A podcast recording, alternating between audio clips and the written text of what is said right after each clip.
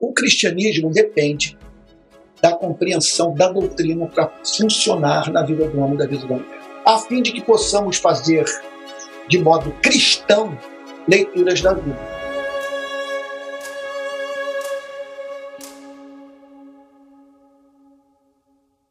Então, se nós não conhecermos doutrina, nós não saberemos quem é Deus. Pega a palavra Jesus, por exemplo. Se você esvazia essa palavra do conteúdo que o Novo Testamento lhe empresta, simplesmente você está se relacionando com um ídolo chamado Jesus. Você precisa da doutrina para saber quais são as condições estabelecidas por Deus para que os seres humanos se reconciliem com seu Criador. Então, não há cristianismo sem compreensão da doutrina. Agora, a compreensão da doutrina não é tudo, porque você pode conhecer a verdade com a mente sem conhecê-la no coração. E tem muitos que associam a busca pela compreensão doutrinária como um mero intelectualismo, o cristianismo sem vida, já que o cristianismo verdadeiro é o encontro místico com Deus. Mas simplesmente você não saberá se está tendo um encontro místico com Deus ou com o diabo se não conhecer a verdade. Quando Hitler foi objeto de um atentado, explodiu uma bomba, uma tentativa de matá-lo, e ele foi preservado da morte por conta de uma mesa que absorveu o impacto da bomba. Contam que ele declarou o seguinte: e ainda dizem que Deus não está comigo. Esse Deus que protegeu Hitler é o Pai de Jesus Cristo ou é o Deus desse século? Sabe? Quer dizer, a quem, na cabeça dele, ele atribuiu aquela proteção? Ao Pai de Jesus Cristo ou a um Deus que mais se parece com a figura bíblica do capeta? E conhecer a doutrina significa simplesmente você se dedicar apenas ao lado intelectual da fé, privando-se assim das experiências de primeiro grau com Deus verdadeiro. Pode ser isso, pode ser assim, mas não é necessário que seja. Algumas das pessoas que foram mais extensamente usadas por Deus e que provaram poder do Espírito Santo em suas vidas foram pessoas que conheciam profundamente a doutrina. Pegue um homem, por exemplo, como o puritano John Flavel, que conta que quando foi batizado com o Espírito Santo, ele é um profundo conhecedor de teologia, um calvinista, ele diz o seguinte, que a experiência foi tão profunda que ele contemplou o rosto amável da morte. Eu fico a pensar se não seria uma experiência desejável você transformar a morte, o seu terror, em expressão do amor de Deus, uma vez que ela é porta de entrada numa outra dimensão, uma dimensão onde não tem lágrimas, sabe? Onde não há mais dor. Agora, a teologia não impediu ele de ter a experiência. Nós não podemos divorciar essas três dimensões do cristianismo: doutrina, experiência e prática. Nós temos que conhecer a doutrina, a doutrina tem que nos remeter para o encontro vivo com Deus, e a doutrina do encontro vivo com Deus deve nos preparar para o amor, para servir o necessitado, para tratar com doçura o próximo, para levar o evangelho para os que não conhecem a Cristo. E você não conhecer a doutrina, em primeiro lugar, você vai ser pautado pelo mundo. Vamos pensar nos dias de hoje. Vai chegar um camarada de direita ou um camarada de esquerda, vai brincar com você, vai fazer a sua cabeça. E aí você vai ser mais de, de, esquerda ou mais de direita do que cristão. Segundo lugar, é o inferno vai deitar rolar na sua vida. Porque você não vai ter a blindagem do evangelho, o capacete da salvação, a coraça da justiça, da fé, aquela coisa toda que Paulo fala na carta dos Efésios. Em terceiro lugar, o pastor vai saquear os seus bens, vai explorar você. Não lide com nenhum pastor de peito aberto. Foram os pastores que mataram Jesus. Os maiores adversários da fé cristã sempre foram os de dentro.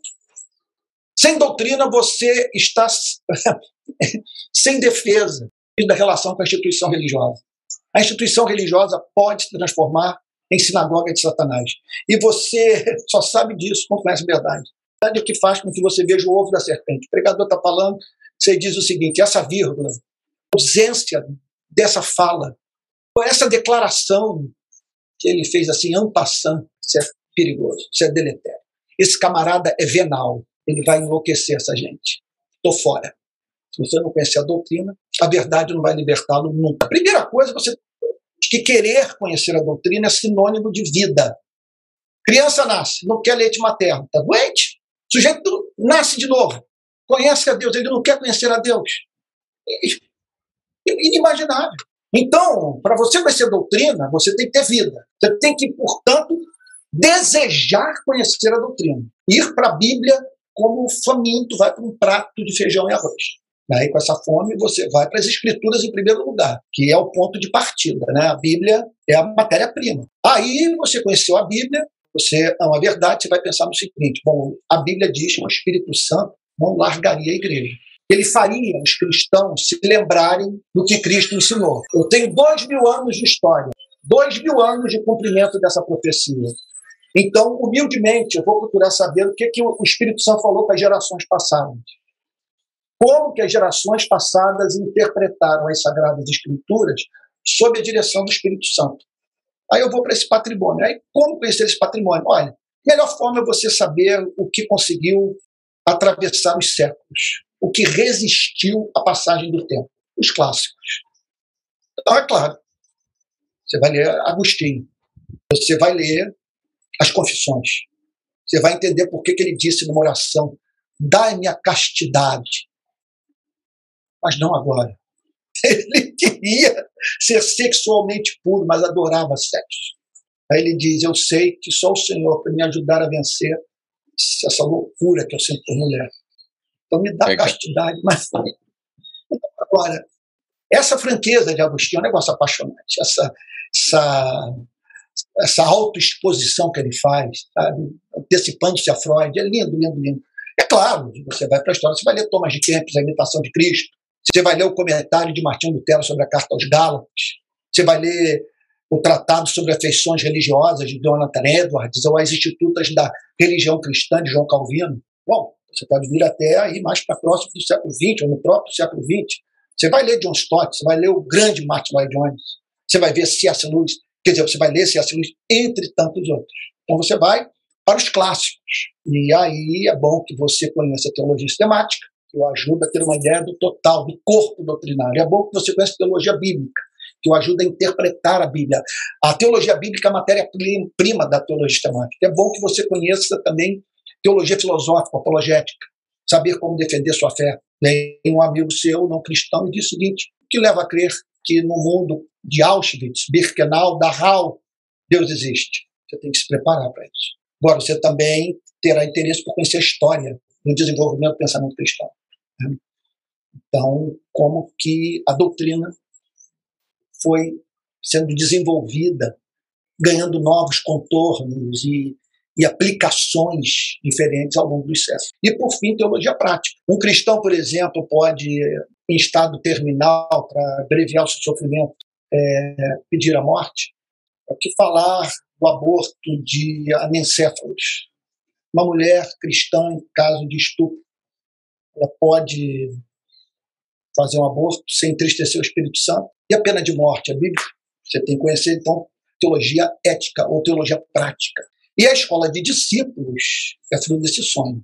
Eu criei a escola de discípulos a fim de ajudar os meus irmãos na fé a conhecer o cristianismo, e não apenas conhecer o cristianismo, conhecerem a beleza do cristianismo. O cristianismo é lindo. Se alguém me perguntasse por que você é cristão, que eu não vejo nada mais lindo na, na vida do que a mensagem do Evangelho. E a escola de discípulos, é claro, tem uma preocupação eminentemente prática. A gente quer ver cristão na pista, transformando o mundo. Olha, para o sujeito que está interessado, que quer entrar nesse mundo, eu vou faltar com a, com a modéstia. Eu, ele está me ouvindo. Está ouvindo essa gravação, vídeo. Eu vou dizer o seguinte: é, é eu, eu sugiro que ele avalie o que eu tenho para dizer e procure certificar se o caminho que eu estou propondo é o caminho que lhe fará bem. O que eu posso dizer é que o caminho que eu estou propondo para os cristãos brasileiros eu não inventei. Eu simplesmente reproduzo, no mínimo, no mínimo, 500 anos de história, porque eu sou um teólogo da reforma. E aquilo que eu me proponho fazer na escola de discípulos é remeter os meus alunos para o encontro com esses luminares da história, de homens que mudaram a vida de igrejas, de sociedade, de nações inteiras, sem a mínima dúvida. É, pode acontecer que aquele que se despertou para o conhecimento teológico queira fazer um voo solo. Eu acho que eu não conheço ninguém que tenha cérebro para obter um sólido conhecimento teológico sozinho. A maioria das pessoas precisa de ajuda, não apenas dos livros, mas de amigos cristãos, que ajudem essas pessoas a compreenderem se fizeram uma boa interpretação do que leram ou não. Então, ah, eu, eu, eu, sugiro que essa pessoa vá para as Sagradas Escrituras em primeiro lugar. Vamos pegar, pensar aqui no roteiro. Ah, o roteiro inicial são os quatro evangelhos, sem a mínima dúvida. Essa história de dizer que todos os livros da Bíblia, todas as passagens têm valor igual, isso é mentira. Isso é irracional. Eu não posso comparar Levítico com Romanos. Eu não posso comparar a terceira João com Mateus, Marcos, Lucas e João. Então, que essa, que essa pessoa vá para os Salmos, vá para os quatro evangelhos. Eu sugiro que ela leia Filipenses, vai fazer muito bem para ela. É, é, é, aquilo, você é como cadeias de montanhas. Você tem o Corcovado, aí você tem Teresópolis, você tem a Cordilheira dos Andes, você tem o Himalaia. Eu diria que o Himalaia é Romanos, é João. É Jesus falando, isso é o Himalaia. Sabe? E aí pronto, aí você vai conhecendo as Sagradas Escrituras e vai se preparando para entrar nas interpretações que foram feitas das Sagradas Escrituras ao longo da história. Calvino escreveu as Institutas com o objetivo de ajudar os cristãos a saberem como ler a Bíblia. Por exemplo, uma das preocupações de Calvino foi quanto à forma de interpretar o Antigo Testamento. O que Calvino mostra nas Institutas é que parte do Antigo Testamento não tem mais valor para nós, exceto história porque prescreveu. Não tem mais nenhuma aplicabilidade prática na nossa vida, porque são injunções, preceitos morais, éticos, que só serviam para aquele Estado teocrático que não mais existe. Então é muito importante isso, porque nós vivemos num momento da igreja do nosso país em que Moisés está mais no púlpito do que Jesus Cristo. E muita gente querendo viver uma vida que é própria de quem um dia se encontrou no jardim de infância, no jardim de infância da igreja, que é Israel no Antigo Testamento.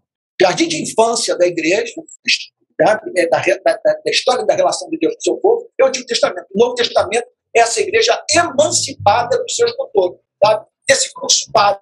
É, o Antigo Testamento é o jardim de infância.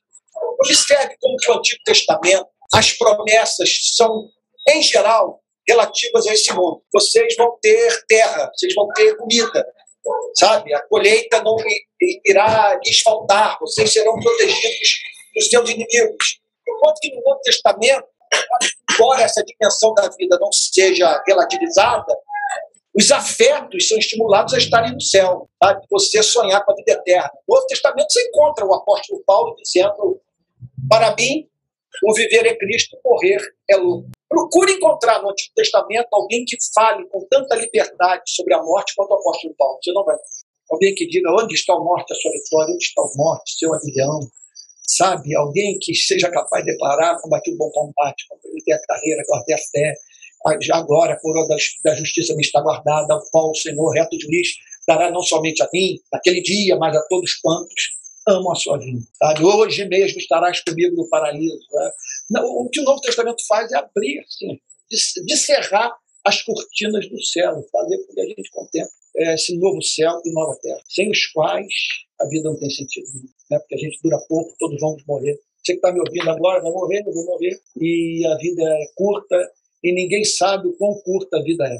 Olha, as pessoas cometem um grande equívoco do ponto de vista da compreensão doutrinária quando elas se fecham no seu grupo. Metodista só se relaciona com metodista, batista só se relaciona com batista, presbiteriano só se relaciona com presbiteriano. Eu acho até letal protestante se relacionar apenas com protestante. Você tem que abrir as portas e as janelas da igreja e lidar com os diferentes. Você tem que ter alguém que uh, liberdade para entrar no seu grupo e dizer: olha, o rei está nu. Eles estão equivocados. Aspectos da verdade que vocês não conseguem enxergar. Por exemplo, olhe para algo como a teologia da libertação. Eu jamais seria um teólogo da libertação, por vários motivos. Entre eles, a sujeição da teologia ao marxismo. Agora, quando eles dizem nós estamos brincando de religião, quando a gente resume a missão da igreja no mundo, dar o pão para o faminto, enquanto não somos capazes de perguntar por que tem famintos no mundo, eu digo, cara, com os quais eu não caminho, estão me botando para pensar naquilo que o meio evangélico brasileiro não nos estimula. Então, sair da sua bolha. Nenhum pensador, nenhuma instituição, nenhuma corrente teológica foi, sabe assim, foi capaz de apresentar um sistema teológico, filosófico, vamos dizer, intelectual, suficientemente simétrico, equilibrado, a ponto de exigir a sujeição intelectual de todos os seres humanos cultos. Todas as tradições há falhas, e por isso Jesus nos ensinou o seu comportamento, quando ele não fechou com os saduceus, não fechou com os fariseus, não fechou com os zelotes, não fechou com os herodianos. Com isso, ele nos ensinou a não dar apoio incondicional a nenhuma denominação, a nenhuma corrente teológica, a nenhuma tradição de espiritualidade. Então, a escola de discípulos tem esse papel né, de abrir portas intelectuais para quem vem caminhar. É como você, então, se tornar cativo da corrente teológica, da tradição a qual você pertence, vivendo na tal chamada bolha. Né? Então, isolado do restante do mundo. Ah, meu Deus do céu.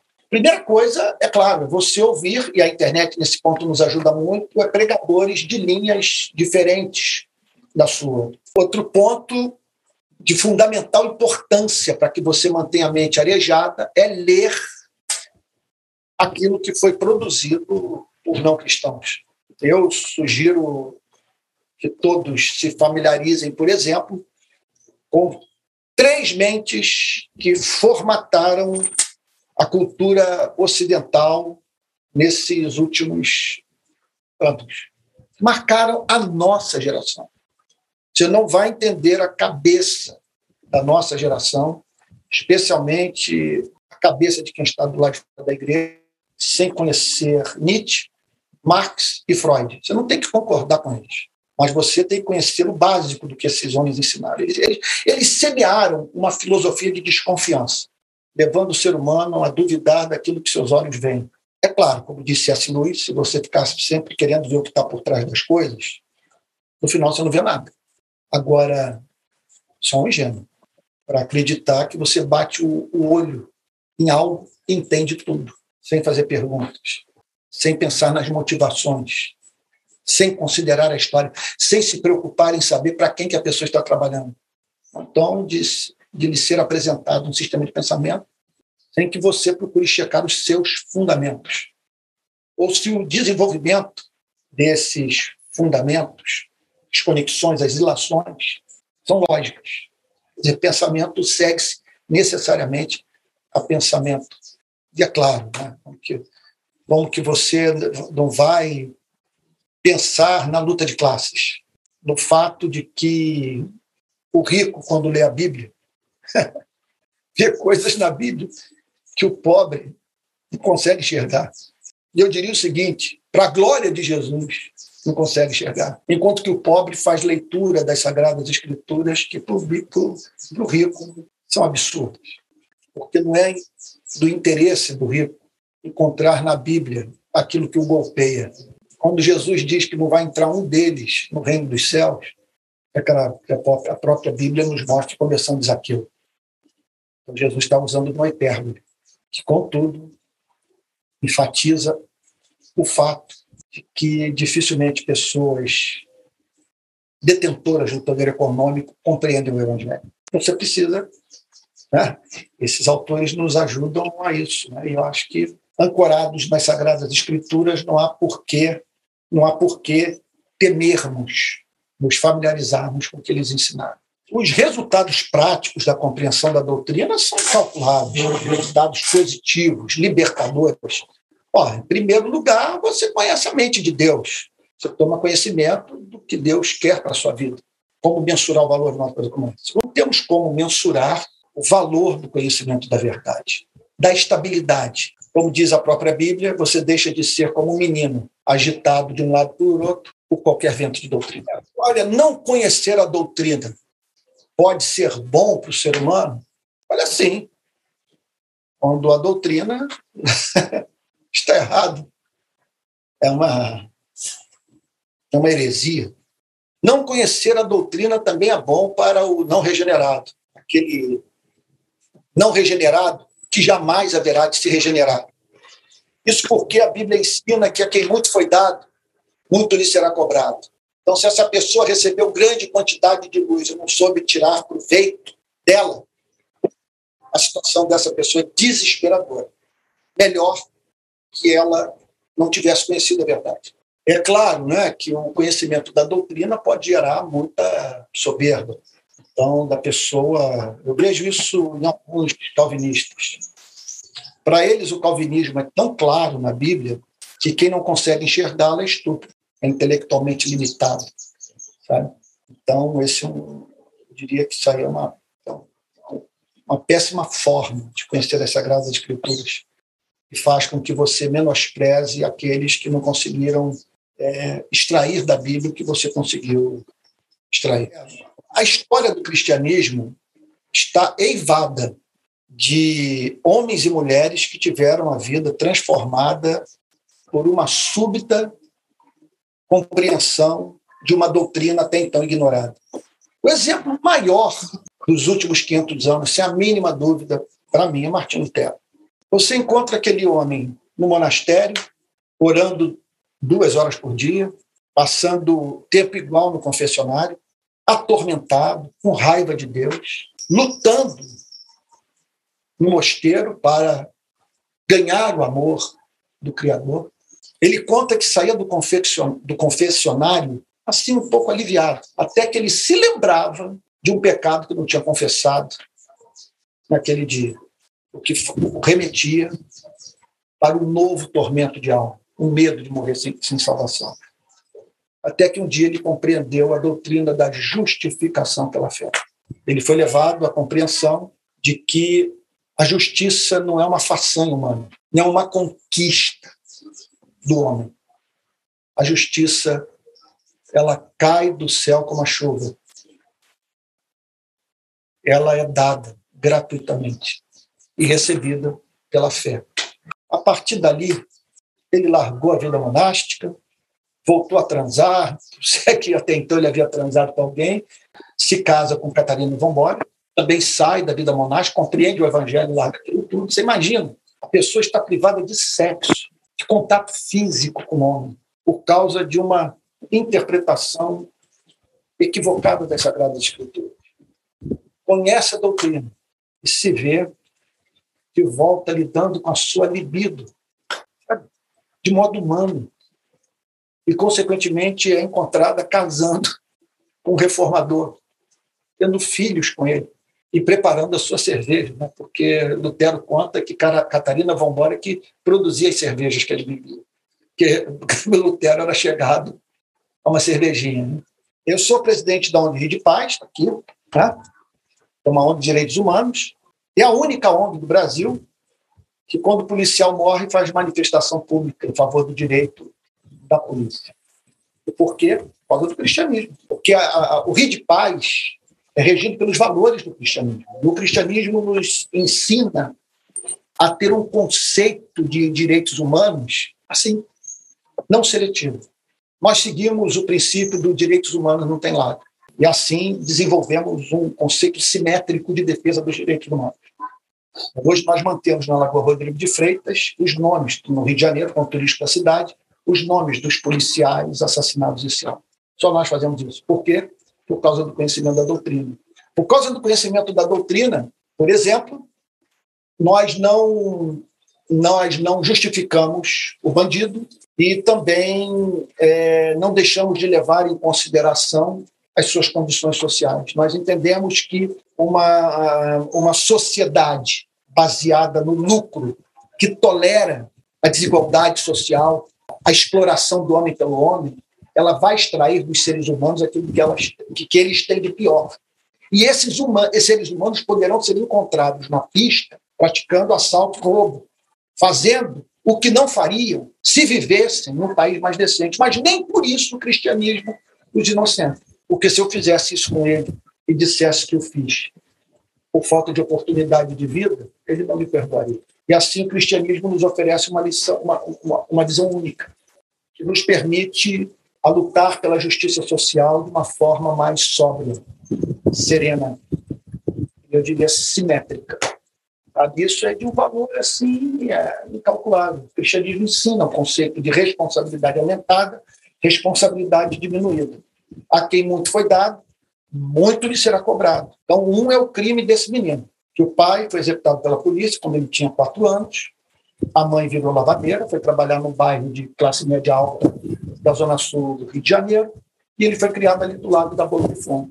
Enquanto que o outro, conforme a gente costuma dizer, passou a infância soltando pipa no ventilador, comendo danoninho, em casa, estudando nos melhores colégios, nunca passou por dificuldade na vida. E é claro, quando esse garoto é encontrado roubando para comprar cocaína, é, é, claro que é diferente seu nível de responsabilidade diante de Deus.